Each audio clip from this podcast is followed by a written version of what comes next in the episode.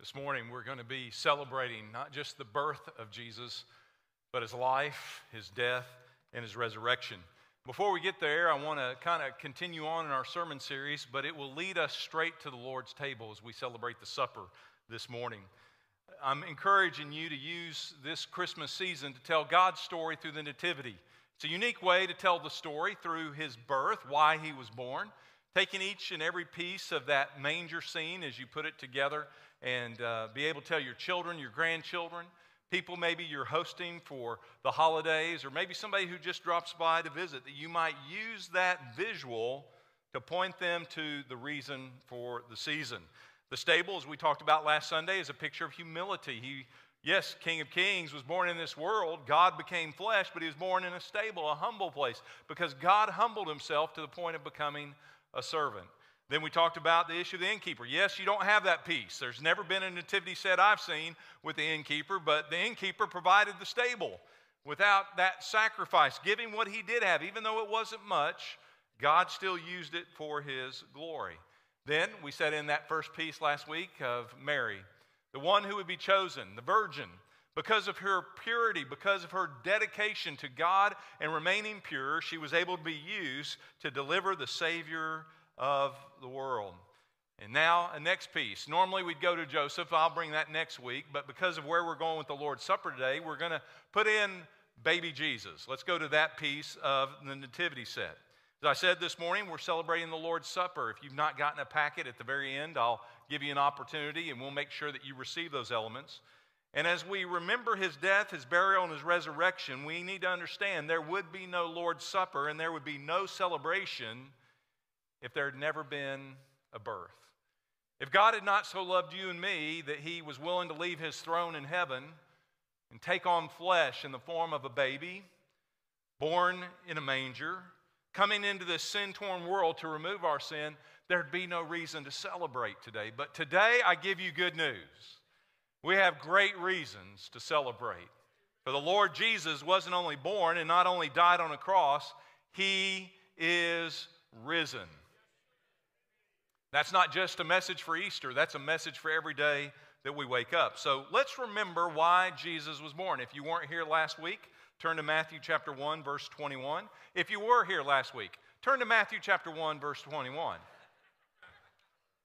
This is a verse you ought to have highlighted and you ought to have marked, and it is a verse that you ought to share often with as many people as you can, especially every December.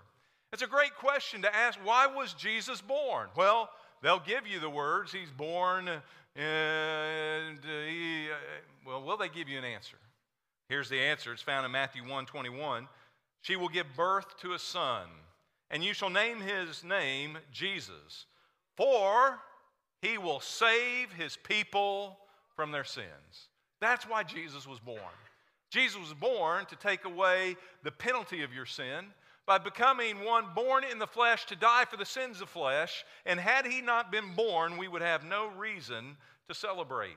So let's go quickly and look at Luke's account of his birth. Go to Luke chapter 2 now and verse 7, Luke chapter 2, verse 7.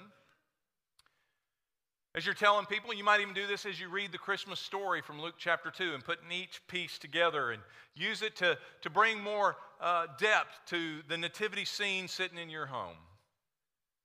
And she gave birth to her firstborn son. She wrapped him in clothes, laid him in a manger because there was no room for them in the inn. We look in on verse 7 in the account of his birth. He wasn't born in a palace. You would think that this king of the Jews would be born in a very prestigious place, a very comfortable place. Even though it wasn't very comfortable in those days, surely he would have had the best of facilities. And yet we find he was born in a stable. And as he was born into this place, this King of Kings and the Prince of Peace, there was no robe for this king. He received swaddling clothes, the same strips of cloth that they would wrap their firstborn lambs in. And that's what Jesus took on as his little onesie as he was born into this world. No plush crib. There was no foo-foos. You look at a crib today and you look at the nurseries as we bring our babies in the world, and man, it is decadent. It is built out and it is lush and it is soft and it's got technologies and it's got everything, and man, we pour everything into that nursery. Jesus got a stone slab. That's what a manger was, and we'll talk more about that in a little while. It isn't the cute little hayfield manger scene that you see, although there may have been hay in this one. It was a stone slab. That's all they had in that region of Israel. And there he was laid in that cold, hard piece of stone. As they laid him in that manger, that particular manger, that manger, from everything we can tell, geographically and historically, was a manger that had been used time and time and time again, where they would lay these firstborn lambs in these mangers to be inspected to make sure they were spotless and without blemish and worthy of the sacrificial religious ceremonies there in Jerusalem. And if they passed that test, the unblemished lambs would be preserved, and they would raise them to a certain point where they would then usher them into Jerusalem, where they would die innocent life for the guilty. Same manger now holds the Savior of the world. Bethlehem's fame was the fact that that's where they raised these sacrificial lambs, those lambs that they had looked to ever since Passover, to be a picture that God would move over their sin if there was innocent blood of a lamb over the doorpost of a home. They never understood that those lambs were a picture of the Lamb of God. And so as these lambs would be birthed in Bethlehem, they would be immediately wrapped in swaddling clothes. Why? Because they wanted them not to get scratched. They wanted them not to get hurt. They must be perfect, unblemished lambs. And so they would be swaddled up in these bandages, and they would be placed and they would be inspected in these mangers. It's interesting. Jesus was born exactly where he needed to be born, to picture the most accurate picture of why he was born. He wasn't born over in the big city. He wasn't born automatically in Jerusalem. He was born in Bethlehem because that's where all the lambs of sacrifice were born. He was laid in that manger, picturing that he was without blemish, a life that was pure and holy, acceptable as a substitute for your sin and for mine. That's why in John chapter 1, verse 29, when Jesus is called by the Holy Spirit to finally launch his earthly ministry, and as he approaches John the Baptist, John would declare, "Behold, my cousin, Jesus," right? No. That's who he was. It was his cousin. But you know what John said in that moment? He said, "Behold, the Lamb of God that what? Takes away the sins of the world." Back to Luke chapter 2, verse 7. It says there, as she laid him in a manger, that's why she laid him there. Why? Because there was no room for them in the inn. It's way too crowded, as we documented last week. The census had caused everybody to come back to their nativity. Remember what we said a nativity means? It means the occasion of your birth. Everyone had to return back to their birthing place. Scores of people were now in town, and there was no room for them, much less Mary, an expecting mother and child. No room for them at the time of Jesus' birth. I wonder today if it's any different. I wonder if today, if we've allowed our world to get so crowded, if we've allowed our schedules to get so crowded, if we're so busy trying to work through the Christmas holidays to celebrate with everyone, that we forget to celebrate the only one that really matters. Make sure that your Christmas isn't too crowded. Make sure that you find room for Jesus this Christmas season in your family's life, in your worship, in your home, and in your celebrations. And one way you can do that, I give you the challenge, is to use your nativity set to tell God's story through that picture of the nativity. Well, go on to verse 8 now. Let's go back to verse 8. And it says this, "In the same region there were some shepherds staying out in the fields.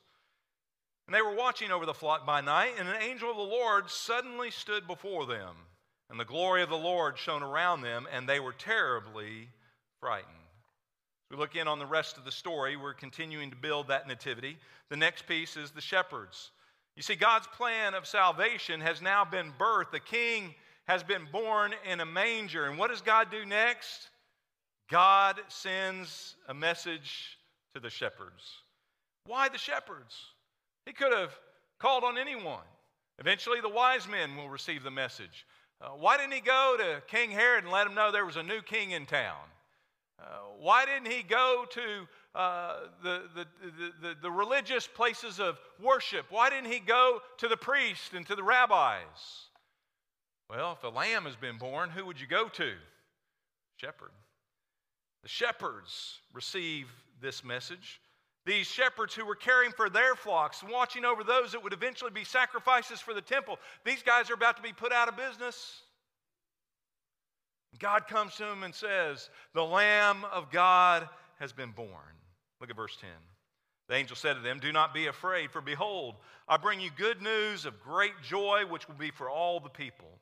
For today in the city of David there has been born for you a Savior."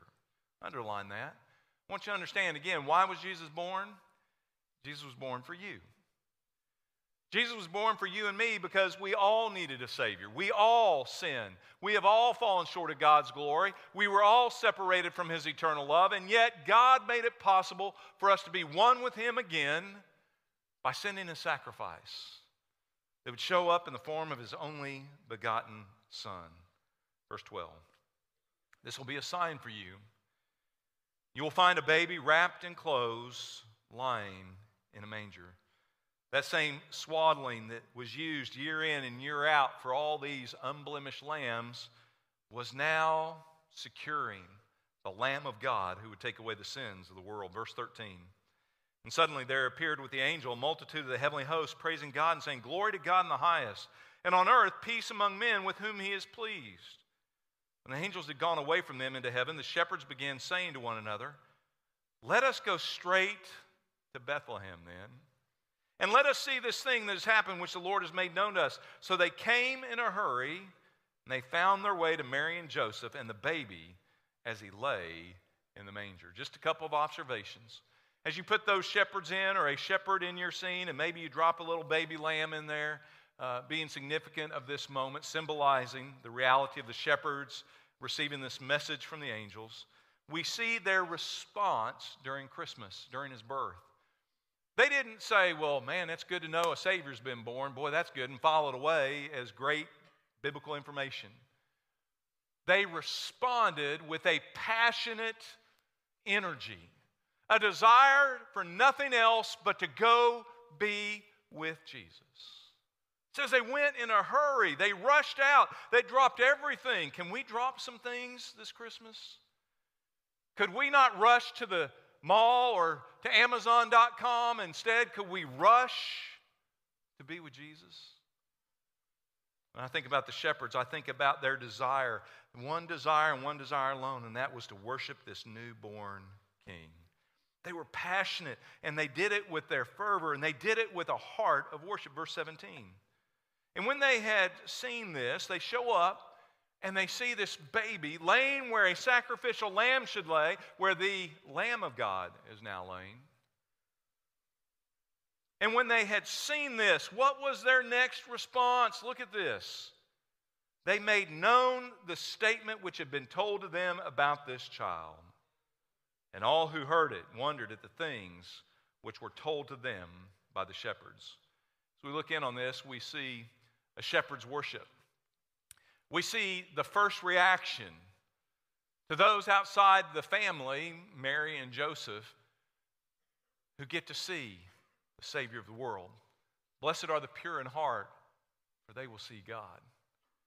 And in this moment, as they appear before that manger, and they see the Lamb of God, they couldn't do anything but leave that place and tell everybody they could about this Jesus. I hope this Christmas we don't just tell our family, the easy crowd. I hope we don't just tell those who gather under our roof.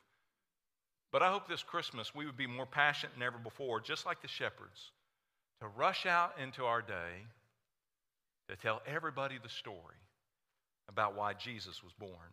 Hebrews 11:6 says, "Without faith, it's impossible to please Him. For he who comes to God must believe that he is, that he was born, that he exists. They must believe that he is a rewarder of those who seek him. As I read in on Luke chapter 2, the first response to the birth of Jesus, his nativity, was the shepherds. And the first thing they did was seek Jesus. Can you imagine? Can you imagine that moment that they first laid their eyes on Jesus? I'm going to show you a video clip. It's from The Chosen. It is a reenactment. It's not a movie camera, a webcam on the actual nativity of Bethlehem, but it gives you a good perspective of what it must have been like to seek Jesus. Let's watch this together.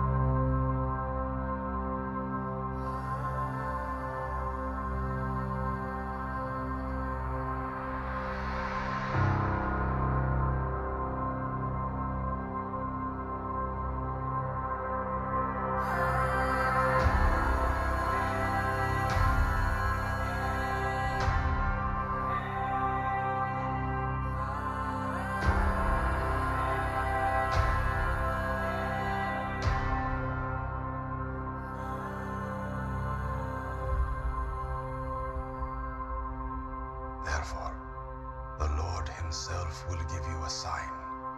Behold, the virgin shall conceive and bear a son.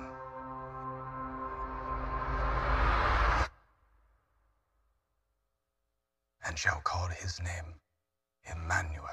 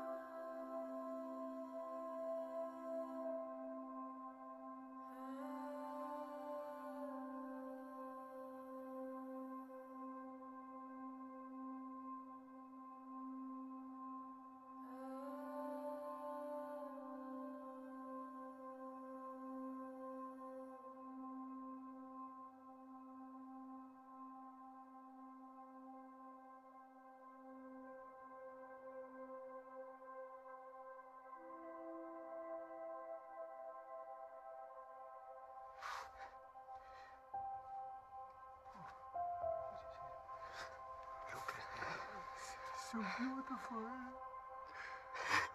We must tell someone. We must tell everyone. Yes, we must tell everyone. Everyone. Yes. Yes. Thank you. Thank you. Thank you. Thank you. We've waited for this for so long. So long.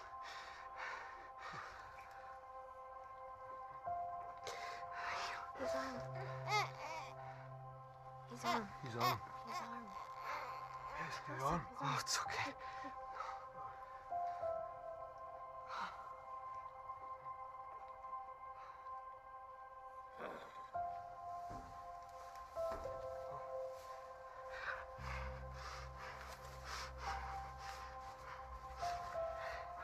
to your name.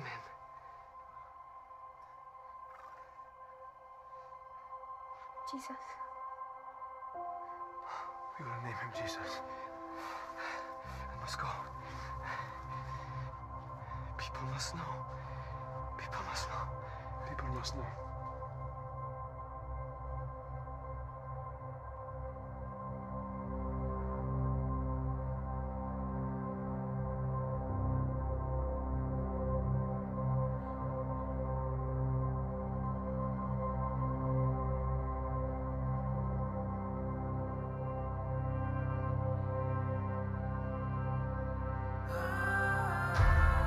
For to us a child is born, to us a son is given, and the government shall be upon his shoulder, and his name shall be called Wonderful Counselor, Mighty God, Everlasting Father, Prince of Peace.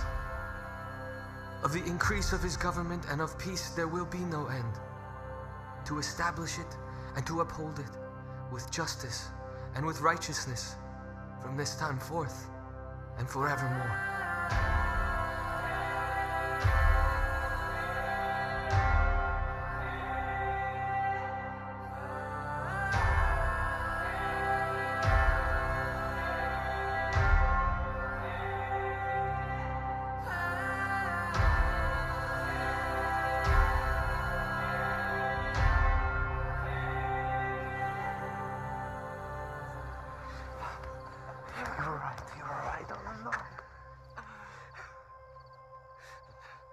You!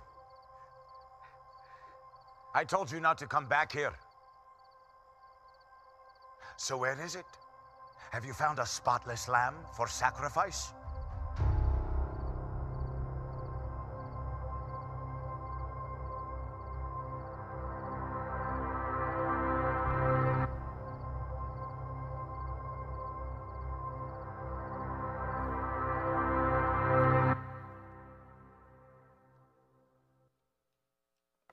Glory to God. Amen. This morning, we have the same privilege as the shepherds. We can seek him, or we can be distracted. We can worship him, or we can just go to church. Today, we want to close out this service worshiping him through the Lord's Supper. You should have received a packet as you came in, if you would grab that. If you didn't, hold up your hand. We have some deacons ready. There's a few in the back. Oh, wow, this whole section needs Jesus right over here. Help that one. Don't know how we missed you guys. Sorry about that. A few more. Keep those hands up so we can make sure that you receive your packet.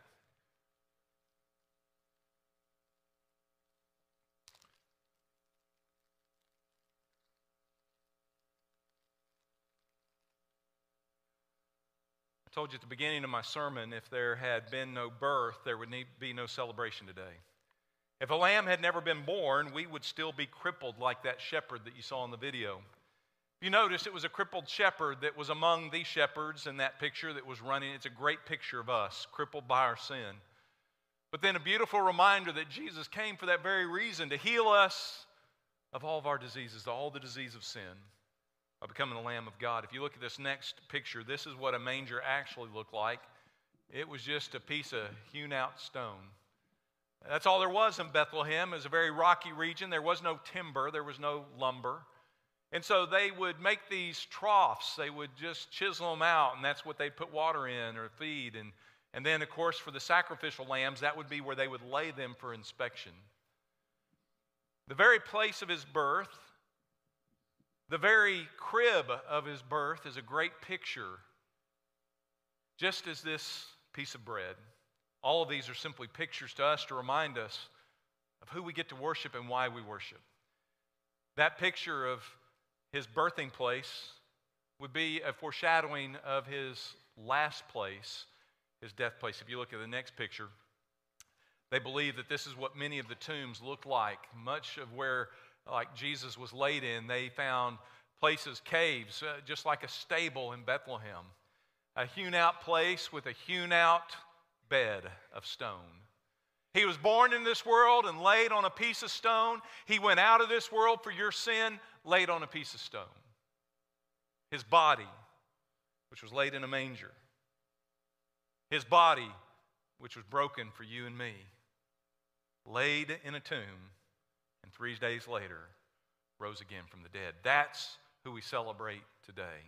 For God so loved you and me that he sent sweet baby Jesus, born in a manger, destined for the cross. You would take your bread as Jesus did with his disciples. Before he would take on that cross, he would meet with them in the evening. They would go through the motions, and I pray we're not doing that this morning, but they would go through the motions of a Passover. They'd done it year after year after year. But then Jesus spoke into them, trying to wake them up from their slumber. And he took the piece of bread, and he broke it. Take yours and break it as well. He said, "This is my body, which is broken for you. As often as you do it, remember me."